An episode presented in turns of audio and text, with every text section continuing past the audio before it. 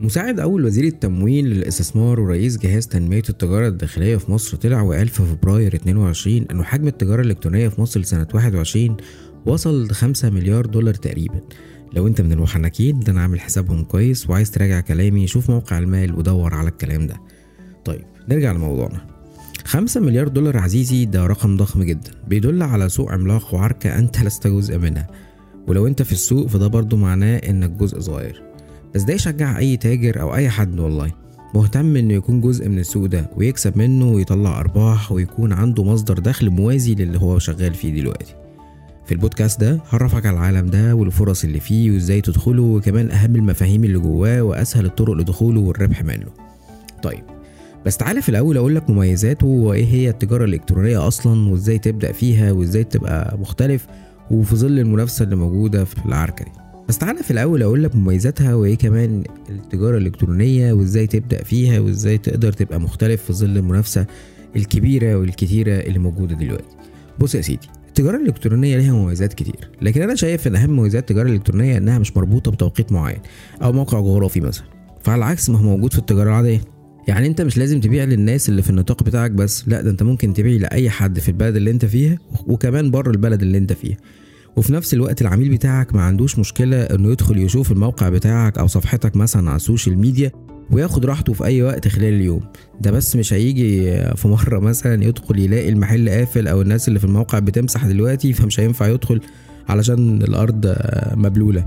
لا الموضوع أسهل من كده. ميزة كمان إنك تقدر توفر وقت وفلوس كتير جدا في التجاره الإلكترونية لو بصيت على تكلفة الإيجار مثلا بتاع محل في الشارع أو مكتب على سبيل المثال وطبعا هتدفعه كهرباء ومية ومصاريف عمالة وحاجات تانية ممكن تكلفك مبالغ ضخمة في بداية الطريق بتاعك اللي ممكن تكون عقبة كبيرة في شغلك وبدايتك. وأهم ميزات كمان ال e-commerce إن هي بتدي لك flexibility اللي تقدر توظفها في شغلك. يعني مثلا بتسمح لك تشتغل من أي مكان أنت عايزه وتدير شغلك من المكان اللي يريحك. بس برضه الموضوع مش سهل قوي كده. عشان تاخد المميزات دي لازم يكون فيه شوية تحديات وحاجات معينة لازم تدرسها كويس عشان يبقى ليك تواجد في السوق. زي مثلا إن أنت لو هتشتغل على الصفحة بتاعتك أو هتشتغل على الموقع بتاعك اللي هتبيع منه المنتجات لازم يكون هو واجهة ليك. والواجهه دي هو اللي بيشوفها العميل أو بيشوف المنتجات من خلالها. لازم يكون شكله مميز ومختلف ومعبر عن الخدمات اللي أنت بتقدمها من غير ما يكون في أي تعقيد فيها يعني. تاني حاجة لازم تخلي بالك منها إن السوق بقى مفتوح لكل الناس دلوقتي والمنافسين بقوا كتير. جودة المنتج اللي أنت بتقدمه لازم تكون كويسة. ولو أنت هتجيبه مثلا drop shipping ولا تشتغل عليه لازم تختار حاجات مميزة علشان في الآخر أنت اللي هتبقى في الصورة قدام العميل بتاعك. طيب حاجة تانية. لما تيجي target مثلا ناس آه ودي هنتكلم عليها بالتفصيل قدام. إن أنت مش منطقي مثلا لما تيجي target ناس قاعدة في الساحل وعايز تبيع لهم حاجة مثلا تعرض عليهم رحلات صيد لبلطيم وتستغرب محدش يهتم ليه. ما هو في, الآخر أنت لازم تعرض الحاجة اللي أنت بتعرضها لناس مهتمة. في مكان مناسب وقت مناسب يبقى بنتكلم كده على حاجة اسمها استهداف. والاستهداف ده برضو هنتكلم عليه بالتفصيل. رابع حاجة إنك تسهل الدنيا على العميل بتاعك في كل حاجة سواء كان بقى التدوير على المنتج جوه ال website بتاعك أو جوه الصفحة بتاعتك على ال social media ويكون في مثلا شرح ووصف موجودين بسهولة يقدر يوصل لها. يلاقي طرق دفع يقدر يدفع لك عن طريقها إذا كان مثلا COD لما يجي يستلم أو تحط له مثلا payment gateway أو أي حاجة من الحاجات دي. تعالى بقى أقول لك لو أنت عايز تشتغل في ال e-commerce وبيع اونلاين بس مش عارف تبدأ إزاي إزاي تقدر تتجنب المخاطر دي وتحقق منه أعلى ربح وأقل خسارة ممكنة في بدايتك. زي ما قلت من شوية كده إن أنت عندك hassle واختيار وحاجات كتير جدا. بس خليني أقول لك على أسهل طريقتين لدخول ال e-commerce الطريقتين دول هم هم طبعا مش كل الطرق بس هم آه يعني أسهل طريقتين وال shortcut زي ما بيقولوا في الشغل ده. واحدة منهم اسمها ال affiliate والتانية اسمها ال drop shipping أو ال drop shipping بيتقال عليها مصطلح تاني في بعض الأماكن اسمه ال social commerce خلينا نبدأ بال affiliate marketing أو التسويق بالعمولة زي ما بيقولوا التسويق بالعمولة ده معناها إنك بتسوق منتجات لتاجر معين أو مصنع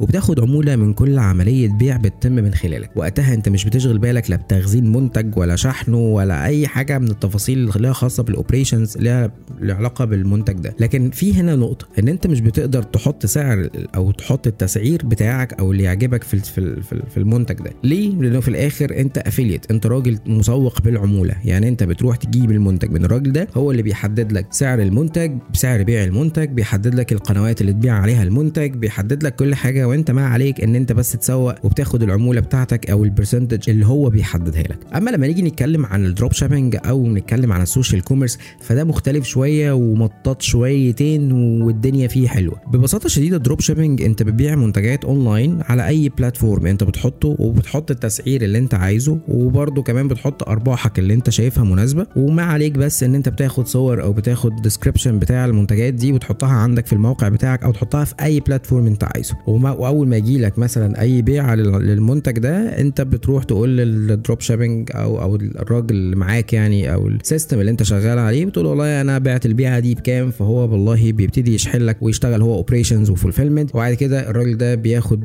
الفلوس القطعة أو فلوس المنتج اللي هو قال لك عليها وانت بتاخد الربح اللي انت حطيته بمزاجك في الأول. فعلى سبيل المثال لو انت مثلا واخد حاجة في SKU مثلا أو واخد منتج ب 10 جنيه وانت دلوقتي سوقت المنتج ده ب 1000 جنيه فانت مفروض لما تيجي تبيع المنتج ده انت وشطارتك بعته ب 1000 جنيه وهو أصلا سعره 10 جنيه. الفكرة إن انت لما تبيع البيع ال social commerce ده website هو روح معامل operations وموصل و fulfillment والكلام ده كله وياخد ال 10 جنيه بتاعته والفرق بتاع من ال 1000 جنيه ياخد ال 10 جنيه ويرجع لك الفرق ده لأن ده الربح بتاعك. فهو هنا مش بيتحكم فيه الربح بتاعك مش بيتحكم في التسعير مش بيتحكم في أي حاجة غير إن هو بيخزن لك وبيشحن لك وبيوصل لك وبيعمل كل الكلام ده. ده ببساطة شديدة أو بسرعة يعني الوضع في ال dropshipping والفرق عن ال affiliate marketing ومفروض إن الفترة الجاية إن شاء الله هحكي لكم أكتر عن كل واحد منهم وال modules الأسهل وكمان المصطلحات المعقدة اللي أغلب الناس بتتكلم فيها وإحنا ممكن نكون مش فاهمينها. بس أنت لو خلاص أخدت قرار تحول تجارة الكترونيه فأنت قدامك كمان اختيارات كتير. هل بقى ممكن تعمل website ولا هتبيع social media بس؟ هل مثلا هيكون عندك المنتج بتاعك ولا أنت ولا ولا أنت ممكن عادي تبدأ من غير ما يكون عندك منتج؟ طب إزاي أختار المنتج اللي هبيعه؟ والمنتج ده بيتم اختياره على أي أساس؟ يعني مثلا أختار منتج شغال ولا مش شغال؟ طب إمتى أعرف إنه شغال؟ إمتى أعرف إنه مش شغال؟ كل الكلام ده إن شاء الله هنجاوب عليها في الحلقات الجاية. تابعوني بس على Google Podcast أو Spotify واعمل لي subscribe على اليوتيوب عشان يوصل لك كل الحلقات الجديدة. والسلام عليكم.